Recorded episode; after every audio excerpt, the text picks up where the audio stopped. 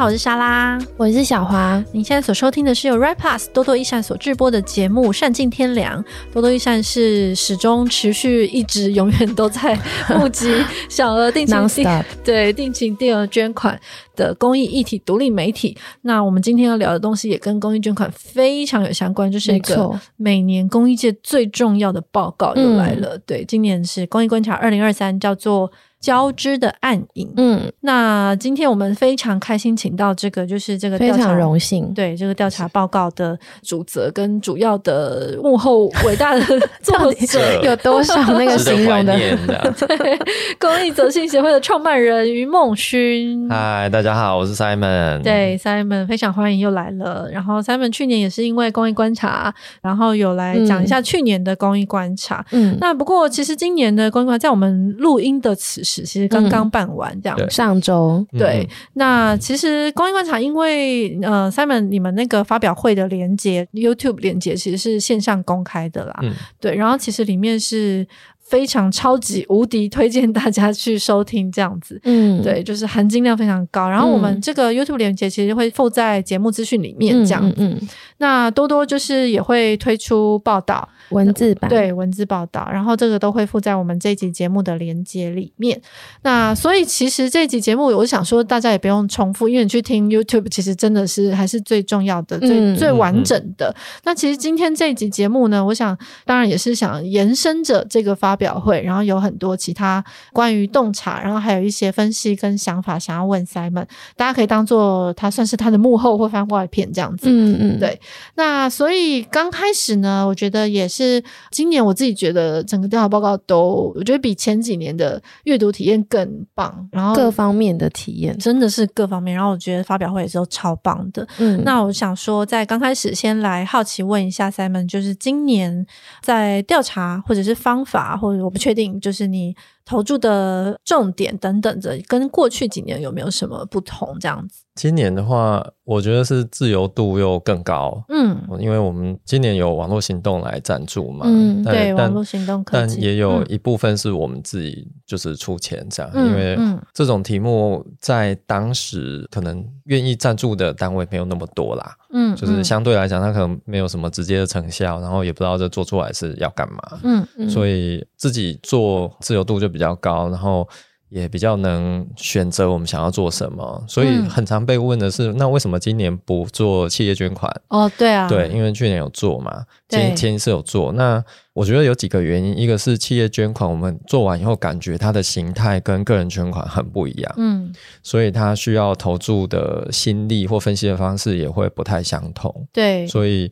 这必须做取舍啦。如果我们两边都要兼顾，就可能两边都没有办法做，嗯、做得够深，变成两份很大的报告，或者是就是都只能碰到很浅的题目这样。嗯嗯，那今年我们因为做第三次，我们想要让。嗯，个人捐款这个也许是公益团体最普遍，然后而且也最重要的题目，能够得到更深刻的答案。对，所以我们今天等于是希望 push 自己在同样是这些调查，也许题目有微调，答案有变化，那我们能够 push 出更多的资料的内涵，这样，嗯嗯，所以才会想说啊，今年就收敛，然后专注在个人捐款上面，这样、哦、是。嗯但是今年是不是有新增，就是网络的部分，网络族群的调查吗？哦，其实没有诶、欸。我们、哦、我们本来有想说要把网络的这个部分要把它提高，但是也是调查方法的考量啦。嗯、因为你如果提高这个部分，会不会造成执行方法的不稳定？然后跟以前年度的资料没有办法比对啊，或者是因为也跟我们委托的民调公司有关系，就是也许他擅长的不是这个。嗯，那如果我们另外再去委托其他的民调公司来执行，哦、那当然一个是成本的考量，那另外一个是就是执行的方式会不一样。嗯，感觉在资料的诠释上也都会有差别，可能会有差别，嗯、没错。对，因为 Simon 讲到一个很重要的重点，就是一个跟前几年的比较嘛。其实这也是今年一个很重大的其中的一个意义啦，因为你已经连续做三年，然后非常可以看，就是来观察有这个针对趋势的起伏，有一些有。洞见跟观察这样子，那所以今年说起来，如果是这样的话，就听起来其实还是跟过去一样，它是电话访问，对，电话访问的调查，它的调查规模跟范围是很大的，对。那其实整个应该也进行了大概有一年，将近一年吧，就是包括后面执行期间是在去年年底，嗯嗯，对，嗯。那因为这个观察报告基本上就是每年公一件很大的事情，主要是因为它里面针对捐款人的样态，然后行为就是捐款的旅程，然后还有各种环境，就是跟环境面的连接的分析。所以我觉得它确实，它并不是一个任何一个民调公司他想要做这件事，然后他就可以技术性的把这个数字输出。嗯、那我觉得后面的观察比较跟就是分析，其实是还是最关键，然后也是我自己觉得是公益者性协会就是 Simon 才可以做到的事情，嗯嗯、所以它确实是对公益组织来说是每一年很重要的一个提醒。对，里面有很多是可以可能会影响到接下来一年甚至几年的一个发展的策略的。嗯那今年我自己看完，其实有一些个人的蛮吃惊的事情啦。小花，你有印象比较深刻的地方吗？前两年一直在讲那个捐款很多，然后台湾人的善心是非常的充足的，但是到了今年的调查，其实捐款是有下降的，嗯，下降了很不少。对，然后这就是我在里面印象比较深刻的其中一件事情，嗯、就很好奇它是怎么发生的。这样，嗯、那 Simon 自己看到报告有没有很吃惊的一些结果？就是刚才讲的那个，就是连我自己都很吃惊，嗯、就是我们刚幅度蛮大的，真的。对，我们刚拿到这个结果的时候就很错愕嘛，就是因为他对于写报告的人来讲是一个很重大的事情，因为我要怎么找出真正的原因？这样哦，对，对，如果我只是很小幅度的变动。也许他就是。某个很很粗粗浅的理由，把它交代过去就好了。这样，可是因为它这个变动太巨大，以至于我必须把问题给理得非常清楚。这样，你们两位是不是都没有准备要公布答案？我来公布一下答案。对，就是去年，因为我怕那个听众会转台。就是以前过去是我们台湾一年总捐款金额是有到一千亿嘛？我记得是去个人呐，对个人对个人捐款，但是今年调查出来的总额是七百一十六。亿整整减少了三百亿，整整减少了百分之三十五，这是一个非常吃惊的事情。嗯、那 Simon 对这件事情，你后来有没有，就是你后来有找到了一个可能的原因，嗯、对不对？对，第一个就是看到这个结果很惊讶，所以我验算了很多次，嗯嗯我确定我没有搞错。我打电话去民调公司吗？说你们有没有搞错？就是各种的验算这样反复，然后确认啊，真的就是七百亿这样。对，那。第二个是，我觉得呃，委托民调公司的好处就在这里显示出来，就是因为假设如果在两次的调查当中有很巨大的变动，但是你中间会搞不清楚到底是调查方法不稳定的问题，嗯，嗯。还是真的社会上就是发生了这样的状况，对，这样。那至少我们现在先确保，因为我们是委托民调公司做的，所以它的调查方法、统计方法应该都是可信的，嗯，所以那个如果是稳定的，那真的我们就是只能说是就是有出现这样的状况。对，现实就是面对现实这样。对那但是很奇妙的是，我们在问问题的时候，有问说，你觉得今年受到疫情影响的程度？嗯，其实我们后来想想，这个问题应该换个方式问，就是问说，哎、嗯，你捐款如果减少是什么原因？但是我们当时因为还在疫情当中，对，嗯、所以我们就是问说啊，你受到疫情影响的程度？那其实绝大部分的捐款都说不是受到疫情影响，嗯，所以这就等于堵死了另外一条路，就是我本来也可以很单纯的就归因说啊，是疫情影响，嗯、所以大家捐款减少，结果大家说不是、欸，哎，不是疫情，真的。对，那到底是什么原因？所以这需要一些，就是而且疫情其实已经三年了嘛，如果会有影响，应该至少去年可能就应该会反映出来吧？没错，啊，就是如果去年就应该反映出来，可是去年捐款没有减少，而且感觉还是蛮多的，对，所以就一直觉得啊，这里边好模糊哦，所以就。我就想说，那不然我们就从先从总体面来看，就是从疫情啊，还有总体的这些经济的数据，还有个体经济的这些相关的指标，先看一下这样。嗯，然后看一看，我就突然发现，哎，好像有一点感觉了。哦，就是在报告里面我有摘要嘛。对。如果说整个疫情，还有整个经济，还有个体面，其实是一直到二零二二下半年才出现很多方面的。交织，嗯，就是从经济面也变得就是成长的没有那么快了，嗯、然后疫情也突然间把整个风险都转移到个人的身上，嗯，那在消费信心的部分就又更落入低点，这样，嗯，对，就是一路以来一直往下，然后在二零二二下半年落入低点。那如果综合这些所有事情，就会知道，就是二零二二其实尤其是下半年，对每一个个体来讲都是压力很大的，嗯，那所以。回到我们刚才讲的这个减少三百亿的状况，其实就好像稍微可以理解，就是捐款人没有要退出捐款，因为当我们在讲减少三百亿的时候，如果 break down 就是把它拆成两块元素，就是到底是人的变化还是钱的变化的话，嗯嗯嗯、对，其实人没有变化，人的捐款率甚至于还是稍稍上升的，其实有增加哎，其实还是增加七个 percent，捐款人是增加的，捐款人是增加的，啊，但是主要是捐款金额减少了四十几 percent，嗯、真的，对，所以这就很奇妙，就是哎，人其实没有变少。而且这个金额的减少很大，就是因为人数有提升百分之七，然后金额减少了百分之四十三，就差不多。我看你上面写，就是每个月平均从一千块降到六百多块。对，没错，是一个巨大的落差。对啊，对对，没错。那就好像也稍微可以理解了啊，因为大家很担心，但是又不想。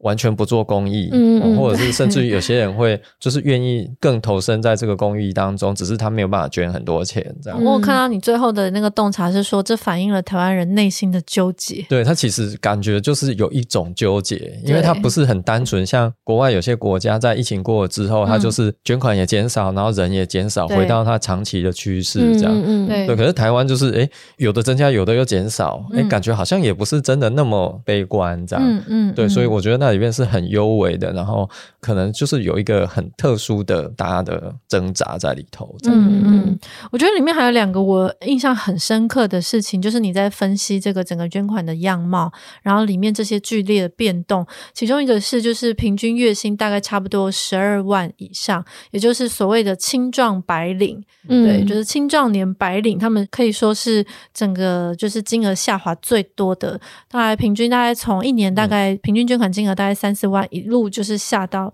不到六千块。对。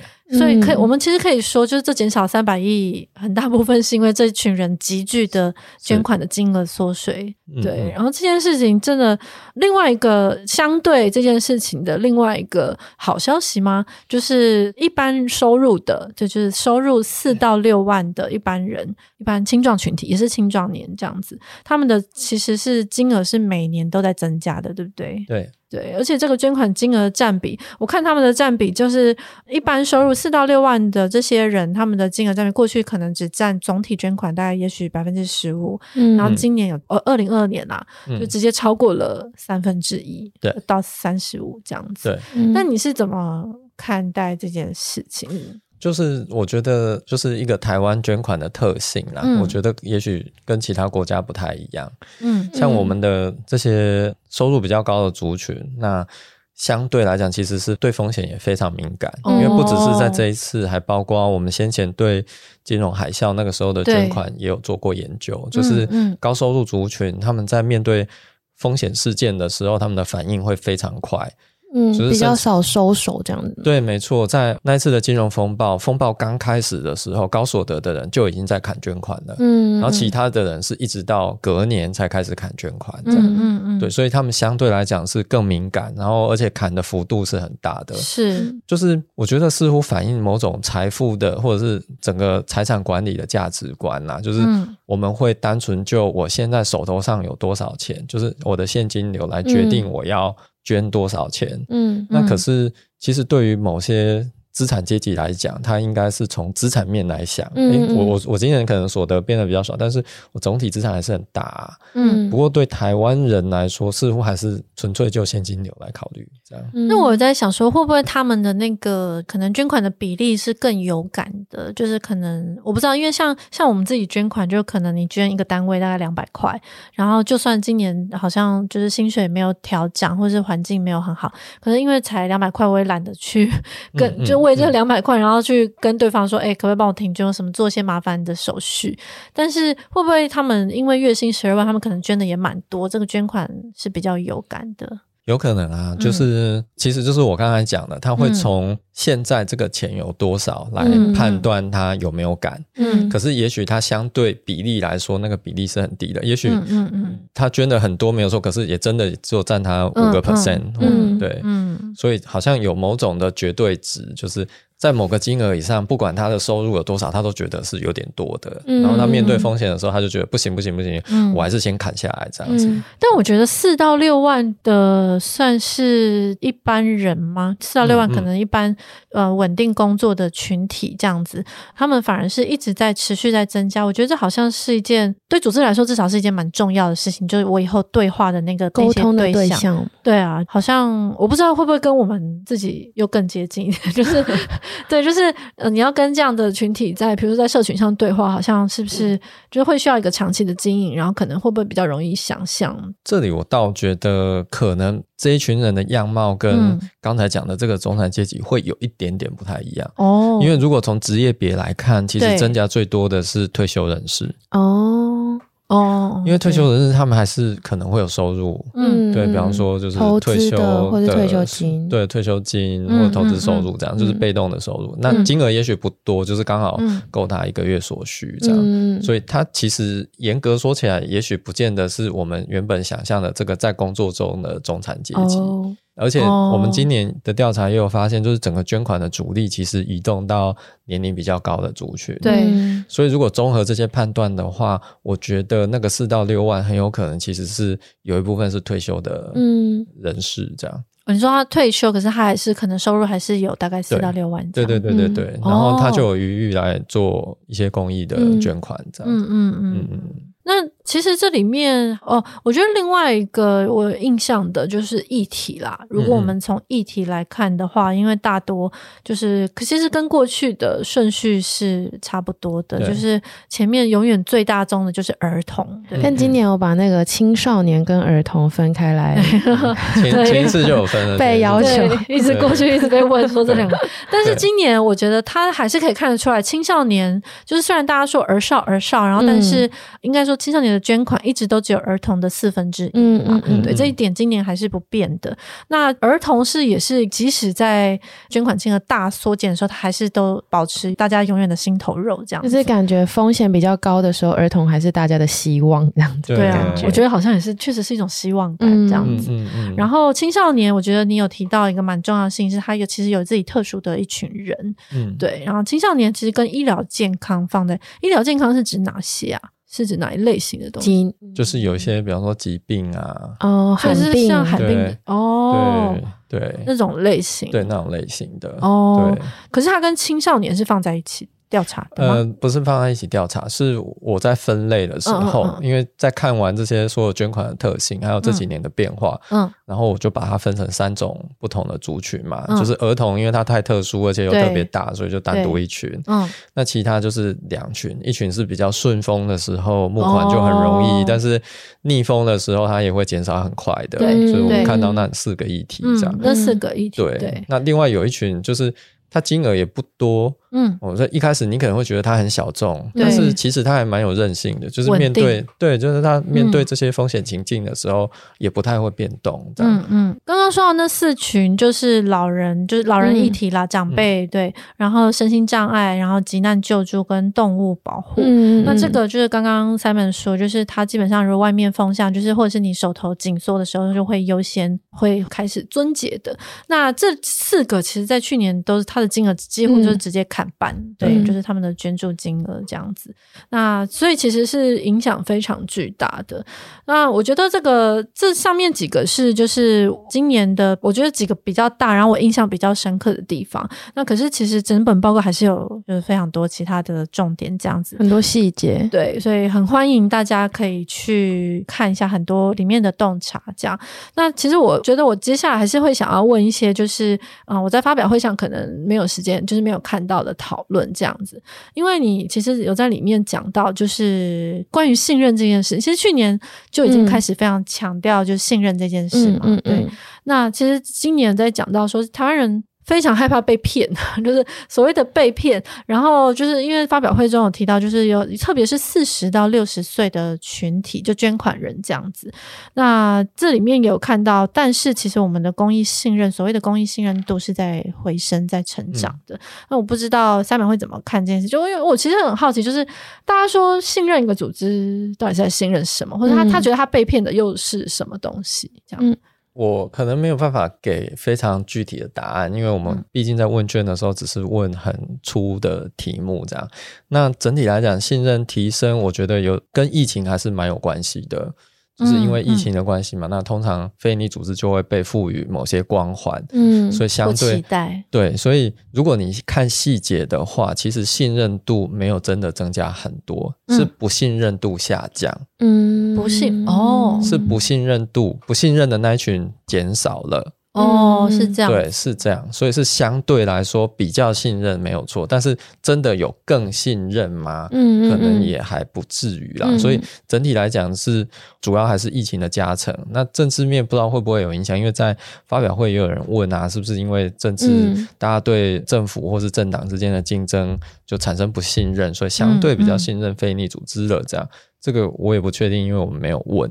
嗯，那整体来说，我觉得信任度好这件事情还是好事啦。就是对非营利组织来说，募款啊，或是做倡议，都会相对友善一点。至少你进入的门槛就没有那么难。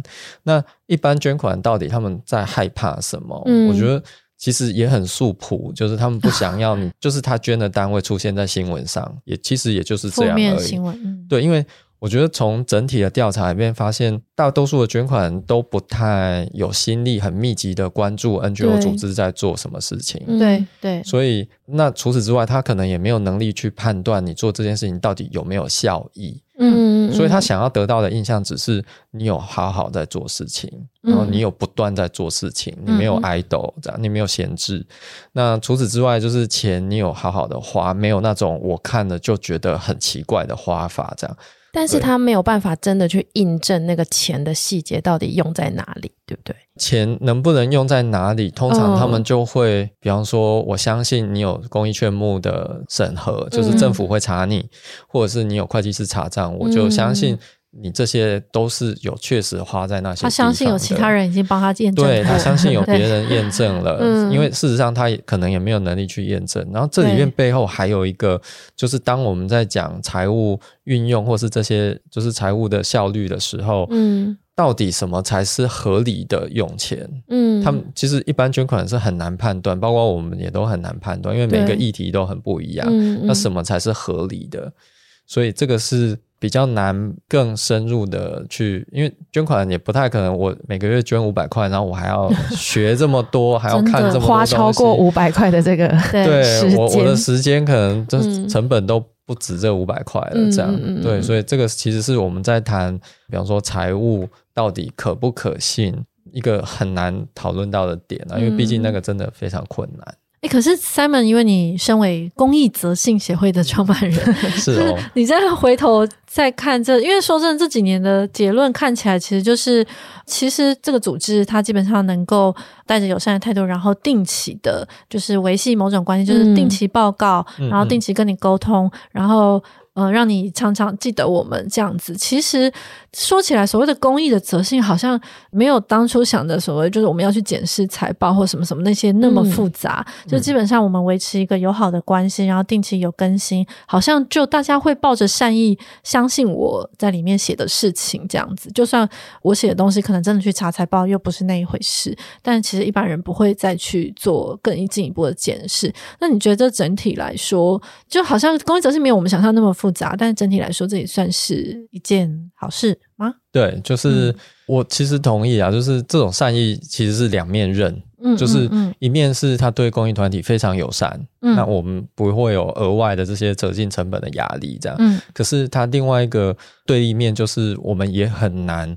在 push 这个关系到另外一个不同的关系里头，嗯、因为它永远就只能是这种善意的信任，然后很传统的对 NGO 的想象。那比方说，如果我们希望捐款人想象我们是更专业的机构，然后我们是你捐给我们的钱，其实是一种社会投资，嗯、我们是非常厉害的专家，要帮你。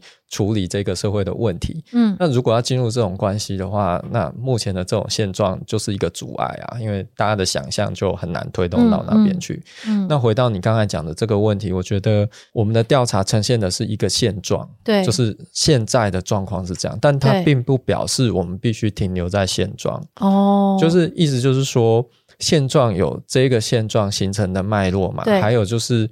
我们在现状里头应该要做的基本功，嗯，就是 OK，现在的捐款在意的其实就是这些事情，是。但是并不代表我们不用做其他的事情，嗯，因为我也会得到 feedback，像是哦，所以你们调查出来的结果，大部分人都是现金捐款，所以我们现在不用去搞社群媒体了，我们不用做数位的东西了，嗯，但我想那个就有一点误读了，对，我们的意思应该是说。现况大部分人确实都还是用现金捐款，所以你现金捐款，如果你的组织也是这样子，那你这些基本功要做好，嗯、你要先顾好这个。嗯，可是数位的这些工具，它可能对比方说。很年轻的世代，他在接受资讯的时候，也许他现在不是用这个付款，但是他接受资讯是透过这里来的。嗯、那你如果要跟捐款维持，就是跟新时代的连接，那你还是要有某种程度的投入或露出。嗯、但是你资源有限嘛，你不太可能现在就把所有事情做完，所以你在排序你正在做的事情的时候，就有基本的。还有 nice to have，你如果有余裕的时候，就可以在资源的安排或者是时间的安排上面再去做考量的，这样、嗯嗯、对。所以我觉得是比较像是这样，就是我们给一个现况，但是至于未来还是有一些趋势啊，或者是你可以选择要不要再多做的。对，那其实就是一个现实，各自应用，对，各自解读或各自应用这样子，没错，没错。对，因为我其实我在里里面看到一个，呃，可能是我们多多益善自己会比较有感的，嗯、就是我看到，就是特别是去年身心障碍的议题，其实是大幅的金额是大幅下滑的。嗯、那我其实有点意外。当然，如果你要说应用的话，就是对我来说，我可能就哦，原来这个议题。就是其实现在资源越来越少，那我们更要关注。那当然也有换了其他组织，他也有可能说哦，那我可能要先去做儿童的议题。那因为儿童现在最多人关注，就是大家会有自己不同的使用的方式跟自己的想法。但我自己其实刚刚一直讲到，就是其实。呃，捐款人的要求很单纯，就是我捐的组织可能还不错，然后你最好不要上报。那其实我想，现在因为媒体跟社群这么发达，所以他所谓的上报，其实就应该也是一种名声的意思嘛，就是不只是上报，也可能是在社群上有丑闻或者是负面的讯息这样子。嗯嗯、但我们自己在做这些公益报，当然我们有很揭露很多就是问题层面，但其实我们也很努力的在报道正面的新闻，比如说做的很好，像芒草心的上香澡堂，在这边打广告，嗯、对，就是一些我们觉得他服务做的很细致，然后我们很想要推广给社会大众的一些很好的服务。那其实我也不知道这个是不是，也许调查是不会看到这一面的。但是因为 Simon 是一个长期观察公益的人，所以也是会很好奇。就是我们知道负面的名声对组织来说，其实以现在这两年来看，其实伤害真的是非常大的。可是所谓正面的讯息跟正面的新闻，那会反过来说会是有帮助的吗？你有观察到这类的吗？如果从这个调查当中，可能没有办法回答这个问题，嗯嗯嗯、我只能就我自己的直觉或者是经验上面的感受。给这个答案，就是我觉得它是不对称的啦，哦，也不能说正面新闻就没有好处，就是，但是它跟反负面新闻它所出现的效果的幅度或是时间会很不对称，嗯，你负面新闻一出来，它立刻就会有反应，然后幅度可能影响就会很快，这样，对，对，而且马上会催动那个行动，然后退捐激化社群，对对对，而且因为社群媒体的关系，所以它扩散可能一下子幅度就会非常大，这样，对，那正面。新闻有的时候就会被解释成，比方说啊，宣传，这个就是宣传，对，或者是这本来就是你要做的事啊。好像也不只是正面新闻，应该说像比如说身心障碍议题好了，去年其实除了多多一下，因为我们人微言轻，所以如果没有看到，可能我好像可以理解。但是因为去年其实真的在身心障碍圈子里面有很多大事情嘛，就是修法跟那个就是像是国际审查等等，所以其实他们自己他们在主流媒体上的曝光也是蛮多的。那不一定是正面说他们在做什么很好，可是他就是。是一直在曝光，然后可是在这个情况下，大家还是就这个捐款金还是减少最多。其实这个算是我比较意外的地方。我觉得正面或者是好好做事的这件事情，比较像是积阴德啦。就是 你在累积某种 credit，然后或者是你品牌的价值，嗯、那它就是它也许没有办法立刻变现，嗯、可是你如果没有累积这件事情，也不会有更好的发展的机会。或者是如果哪一天有负面新闻，就看看身边有多少人可以支持你。对，就是消耗你的卡玛值这样子。对对对对。对，好，我就是一直在问一些很难的问题，可能不是报告里面 可以。现在是灵魂拷问，对对？对，也就趁你难得来上节目的时候。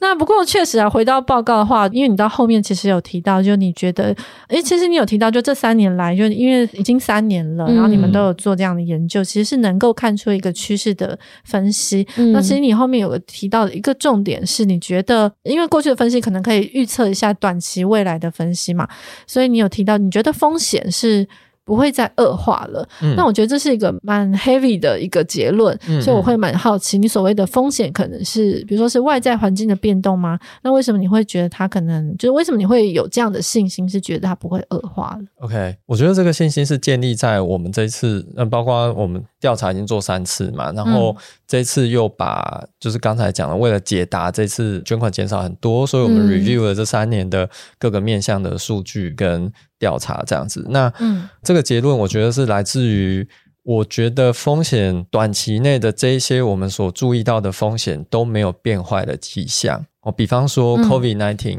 的疫情已经大致上淡去了嘛？对对，已经常态化。我们的疫情来得很晚，然后可是它扩散的非常快，收束的也很快，这样子，所以它已经淡化。然后第二个就是我们的 GDP，就是大致上虽然没有像之前那么好了，但是。也还是维持在一定的水准。那通货膨胀本来大家担心物价会一直上去，嗯，但现在国际跟台湾也都缓和了，也停止升息了，所以我觉得这也是一个迹象，就是我们觉得最差的状态可能已经过了。然后消费者信心也是，消费者信心指数在去年年底就已经止跌，然后开始回升，再加上我们。在日常也有感受到嘛，这种补偿性的支出开始出现了，大家疯狂要去国外旅游啊什么的，嗯、对，嗯、所以我觉得那也是一种征兆，就是因为如果我们前面的对于减少三百亿有一个很重要的说法，是因为台湾人风险很敏感，而且是心理因素影响居多，嗯，那至少就现在看起来。这些心理的因素大致上是稳定，而且甚至于有变好的，嗯，就是才会说，呃，觉得应该有机会会就是持平，或者是甚至于回升这样。嗯，我觉得里面有提到一个蛮重要的提醒，就是，呃，你有说到就是。虽然今年看起来是减少了三百亿，但我们不知道，说不定它才是原本的常态。嗯，说不定前面的几年它可能就是因为某些原因，然后它变成一千亿这样子。其实 Simon 这几次的调查还是有它很个别的意义，对不对？就是第一次，你第一次调查是在哪一年？我记得是在前三年，对，那个时候调查是因为我们在那之前的二十年，台湾都没有这一类的调查，嗯、然后没有人知道台湾到底总体捐款是多少。我们一直拿着一个数字，我记得是四百四百多亿，对，对那是二十年前全年的，好像是主计处主计处对对对他们的调查，然后中间都再也没有人做过，嗯、所以那一年我记得也是很重要的一个轰动武林，轰动江湖的一个对你的报告。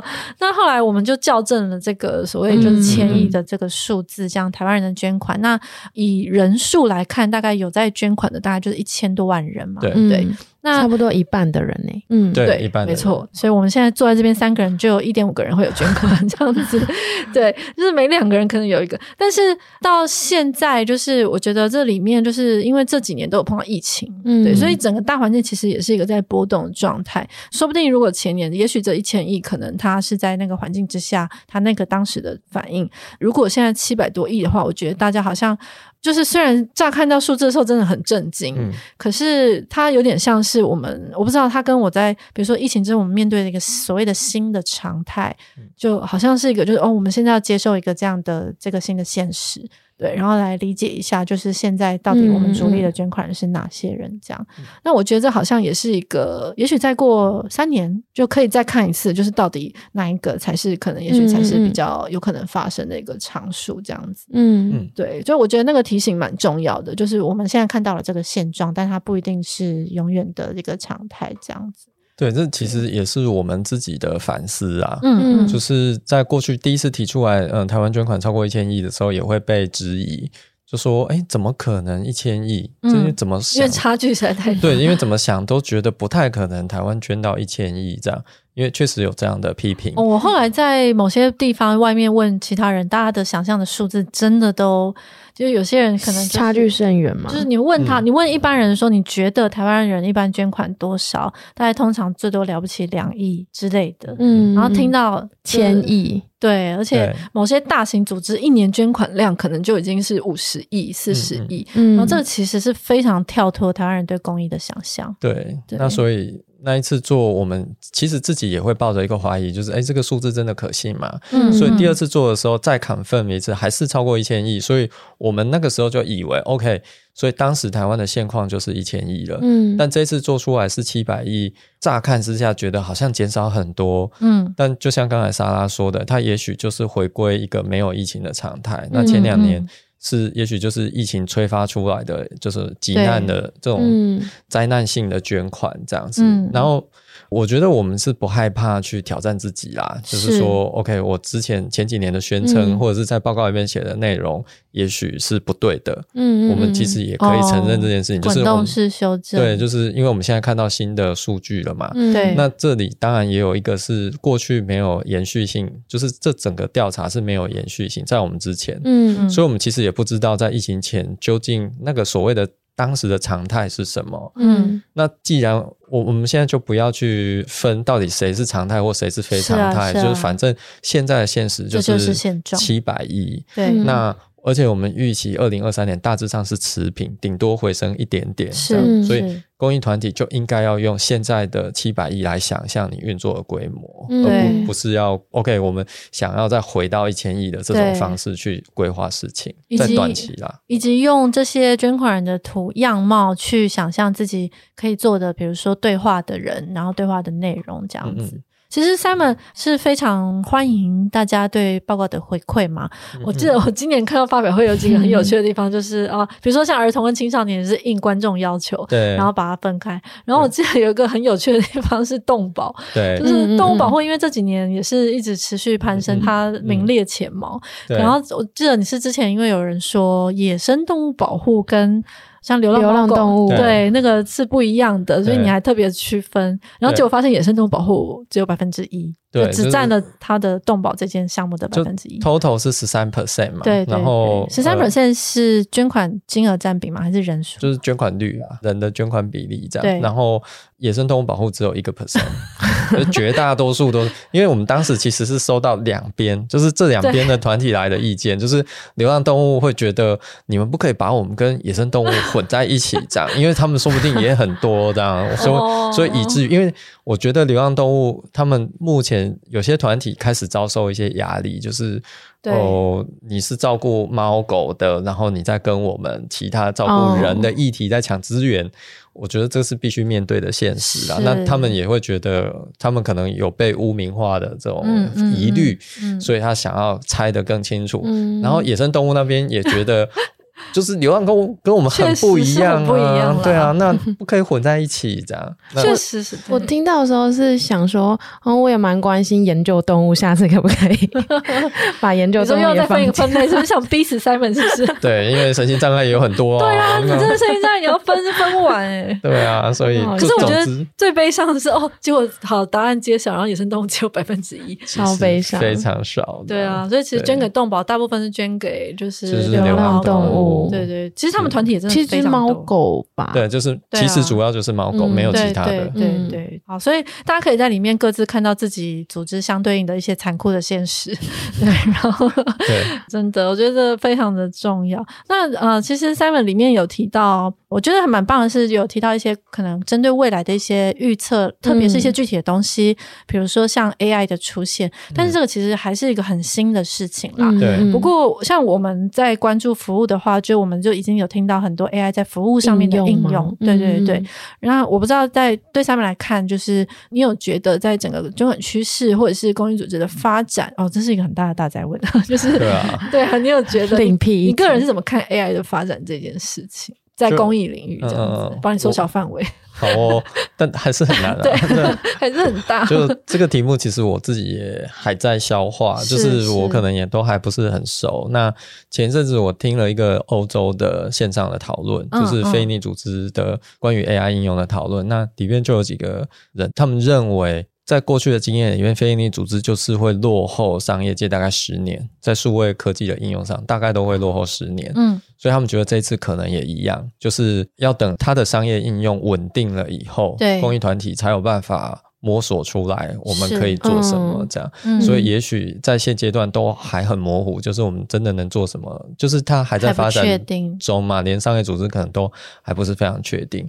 嗯、那目前对它的想象，就主要都还是生产力的提升啊，哦、最直接就是在劝募嘛，比方说写文案啊，捐款人的分群啊。我觉得它可以帮我，我有用 AI 帮我写提案的开头。对，嗯、对，因为它至少就是可以帮你做完六十分到八十分左右的事情嘛。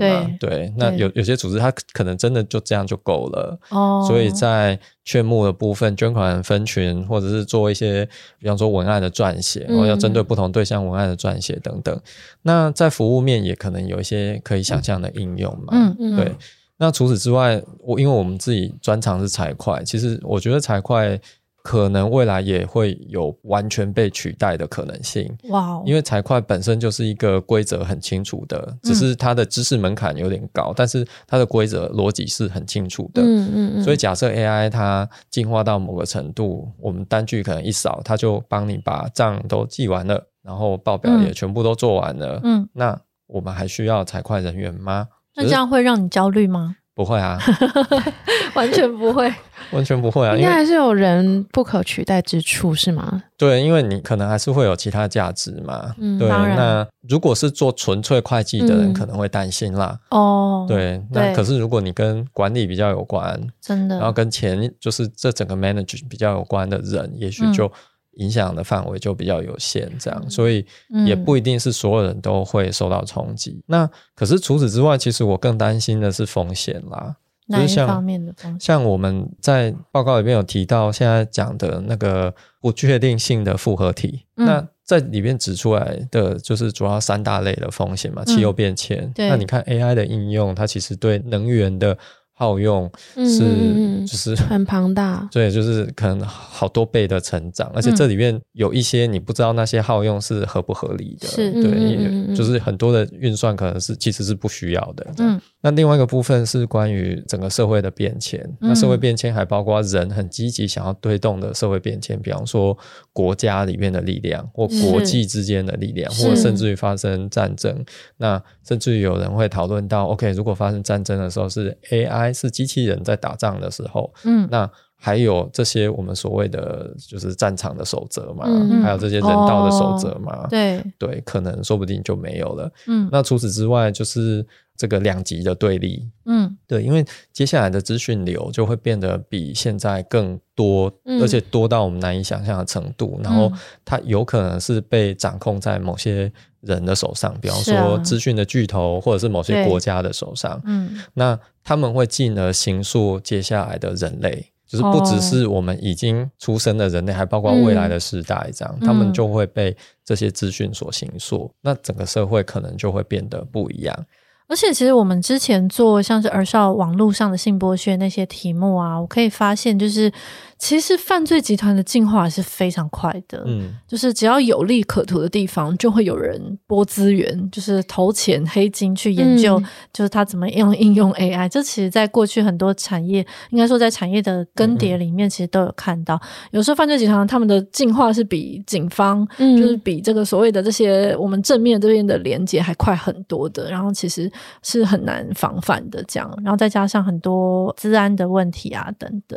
不过我。觉得就是好像是一个趋势，我觉得 Simon 在发表会里面有提醒到，就是呃，大家还是要探出头来看看外面的世界在发生什么事，但其实好像也不用太过焦虑这样子。对我是听过一个安慰的说法，不知道他说现在这些 AI 啊、新科技啊这些东西的发展，其实呃，如果你们跟不上也都没有关系，等到你也许比如说你三年之后再来跟上，反正你三年前的东西已经都不在了，就是已经都不适用，嗯、所以你什么迭代太快，对，就所以你什么时候开始都可以这样子，听起来。有安慰到吗？嗯，就是好像对，不用跟那么紧这样子。嗯嗯，好，因为最后是我觉得也是这算是一个阶段嘛，就是一个三年一个在公益观察报告，嗯、然后这三年的我们可以看到公益观察一年比一年就是详尽，对，然后有更多不同的更完整这样子，也更精美。对啊，然后我很好奇，就是这几年你有没有收到什么样的回馈，是让你印象很深刻？然后就是回头来看这一切，你会觉得自己做这一切真的很棒，很值得。OK，当然有一个回馈，就是觉得我们有数字专业，但是又有人文关怀。没错，这也是我常听到大家说的。这个是对我们蛮大的肯定啦，因为说真的，这种报告它可以写得很技术，就是很技术手册的这种报告，然后它。如果是那样的报告，它在 update 上面会非常容易，因为每年我就是复制一样的东西而已。但是因为我们要非常深度的去解读跟揣摩，嗯，所以就有它的难度跟独特性这样。然后很高兴这件事情有被看见这样。嗯，那另外一个是，就今年的发表会完，然后有一个团体就寄了他们。当时的照片给我看，就是他们是一个花莲的 NGO，然后他们在他们自己的会议室投影出来，然后大家一起看线上直播这样。嗯，对，组织共学，对，就是他，他好像变成组织共学的素材。是啊，在前一次就已经有听说，就是有一些团体会回馈，他们是拿这个来当读物。或者是共学，嗯、然后或者是强迫大家一定要读的，嗯、每个月一张之类的来讨论之类的，这样，嗯、对我就觉得哎、欸，好棒哦！就是他好像有机会让大家有有一个视野去接触新的东西，嗯、然后有一些想象这样。嗯，那对我来讲，其实我觉得最重要的是我完成了一个心愿，因为。一开始做这件事情有一个初衷，就是我好想要回答自己的提问，这样，因为我常常被提问到，当然我自己也在提问，就是台湾到底一年捐款是多少钱？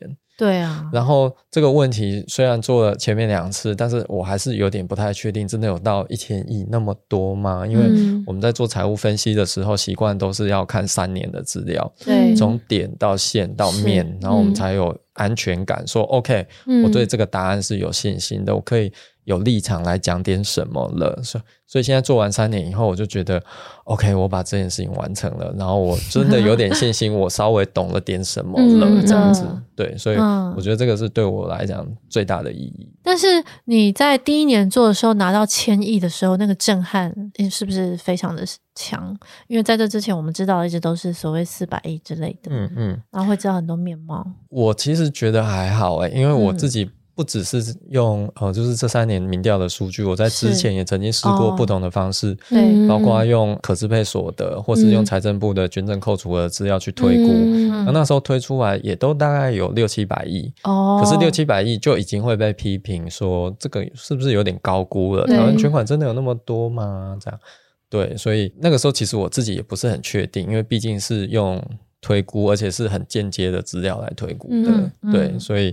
我觉得我直觉就是觉得一定比四百亿多，但是只是不确定它多到多少这样。嗯嗯、但我觉得，因为这个报告里面有很多针对组织需要了解的一些关键的事实啦。嗯、但我不知道，像 Simon，你会觉得这个东西对捐款人、一般社会当中捐款人来说，它的意义可能是什么？就这样的一份报告。不太确定，因为我不确定捐款人有没有空读报告这样。嗯嗯、对，如果他每个月只捐五百块的话，嗯、那我们、哦、我们原本其实我们这一本书原本的设定就是给公益团体的。对啊，对啊，对啊，我想也是。是，只是我觉得有时候我们自己在外面的感觉啦，因为我们会常常会有一些访问嘛什么的，然后我我常常能够感受到，如果当我告诉他公益界真正的含量，就是你看，其实每年台湾卷动的钱这么多，然后这个。呃，就相当于可能卫福部的一个什么部门的一个年度的预算或等等。然后我觉得对捐款人来说，他当他知道了这个巨额之后，甚至或他有知道单一组织原来他可能会单一这个议题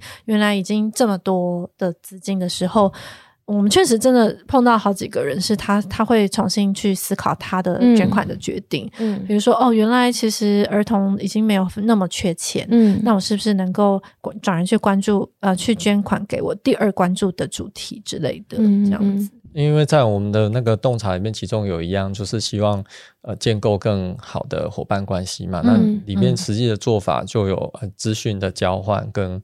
就是透明化，那我觉得这个就是一部分，嗯、就是让捐款更明确知道目前的状态。对，那比方说，如果他知道，哎、欸，整体捐款的分布，还有就是整体风险，其实目前也就是这样，大概不会变得太差了。嗯，那是不是可以让他更理解？哦，我好像被提醒，他会被提醒说，OK，事情好像没有我原本想的那么糟糕了。嗯，那我现在是不是可以再多捐一点，或是捐其他的议题等等的，嗯嗯、对，也许会触动一些新的可能。这样，这个我有共感诶，就是跟朋友分享的时候，有时候一些比较不是在公益圈工作的朋友，他们选择捐款的时候，可能是从组织的宣传上面去理解那个需要、那个需求。可是当从数字或者是从像这样的报告去理解的时候，会是完全是另外一回事。真的，真的。对，前者就是比较一些感受性的东西，那后者就会是进入一个。更深层、更理性的思考，这样。对，我真的很常碰到我朋友，就是他可能捐款给某个单位，嗯、然后我就说：“哦，那你知道他一年捐款多少吗？”然后他听到就会吓坏，然后接下来，然后后面的事我就不好说。但、但这当然他也有可能是，就是发现哦，这个组织它其实能量是很够的，嗯、他所以他增加了他的信心，继续捐款。就我们不知道接下来会怎么行为是什么，但是我们传递这个资讯这件事情，我就觉得非常关键。这样子，不过蛮少遇到。本来就有在捐的人，听到之后就说不捐，这倒是没有诶、欸。就是我觉得，嗯、呃，会选择捐款的人，好像真的就是会透过这样的方式去关怀社会，或者是达到他想要的。可是偶发性的会，嗯、因为我、嗯、因为我们有一些厂商的朋友，嗯、他们比如说他们今天做这一场活动，他想要在这场活动绑一个捐款单位，嗯、然后他就会想知道他要。捐给谁嘛？因为就是你，比如说你买他一个商品，他会帮你捐十块给某个单位。嗯，那这个时候他就会，他可能会来问我们，或者问他身边的人。嗯、那如果他选了一个团体，然后你跟他说，哦，其实这个议题或者什么，就你跟他介绍了这个面貌之后。他他的判断会确实是会，变，对对对，很大程度感，他会因此去思考其他的选择，嗯，然后或者是他决定他要不要选这样子。对，那我觉得这个就是也是做研究，我想 Simon 一定体会很深，就是你要做这一切，就是做研究的很重要的一件事。你把所有的选择跟面貌、真实跟现实摊在他眼前，那我们没有办法决定你要做什么选择，嗯、可是我们可以有更多的资讯去，嗯，去评估那个风险跟我要花的资源，这样子。嗯嗯嗯，没错，就是这份报告，我想就是莎拉刚才讲的，嗯、就是每一个人要怎么使用，每一个组织的状态其实不一样，嗯、我们只能给很 general 的回应或是摘要，但是实际上要怎么被使用，或是做成什么决定，嗯、这都是组织要自己去做选择的。嗯嗯，好，那最后 Simon 这份报告，你有什么就是建议的服用指南吗？我其实想要特别提一下，就是我们在今年的设计上，嗯、就是这位设计师他非常有意思，帮我们在这个交织的暗影的主题底下，嗯，设计了这个交织的概念，嗯，那里面它凸显了包括台湾的角色，然后还有就是我觉得它很像是围绕着台湾的黑潮。哦，呀，就是它有海洋的概念，然后也有这个温暖的潮水的概念，这样。对。那一开始在决定这个副标的时候，我在想说交织的暗影还是交错的暗影呢？嗯嗯。那后来我还是选了交织，因为织本身是我们本来原住民族很重要的一个活动，然后它代表的也是某种记忆跟传承。是。那除此之外，交织就代表它不一定是不好的。它可能织出来是美丽的画面，是啊，是啊，对，所以就觉得不一定要把这些暗影都想象成它必然是不好的事情，它，嗯、也许对我们来说是一种另外一种层次的祝福啦。是，所以我想特别 highlight 这件事情。然后另外就是我们在报告当中也希望提升大家对于美的感受，这样。嗯，所以为什么我们在开头会有一些文学性的文字，然后包括后面也有一些。呃，在结论段也有一些社会学或哲学方面的、嗯、的文字，我我想最主要的意义就是，我希望让这个阅读的体验是好的，它不是只有来把它当做一个工具书来阅读而已。这样，嗯嗯、那当然还有最后一个我想讲的，就是在我做完这三年以后，我觉得每一次做到最后呢，结论其实都一样。就是我觉得，我如果再做下去，可能每一年的结论也可能都一样。嗯，就是那些结论都是要回到我们自己台湾过去的经验，就是那一些。非常重要的价值，然后民主、自由、开放、多元，然后迭代学习，嗯、就是这些价值，都是一个韧性养成的来源呢。是是，嗯嗯，然后其实就是我们台湾在日常或者是在过去的记忆当中，所有的事情所告诉我们的。嗯嗯，对。哦，你在发表会中有一句我印象好深刻，就是说，其实台湾一直都在各种的风险之中，不管是环境灾难的，然后还是人文，就是社会性的。嗯，然后我们在疫情。中也奇迹似的，就是好像挺的蛮好的，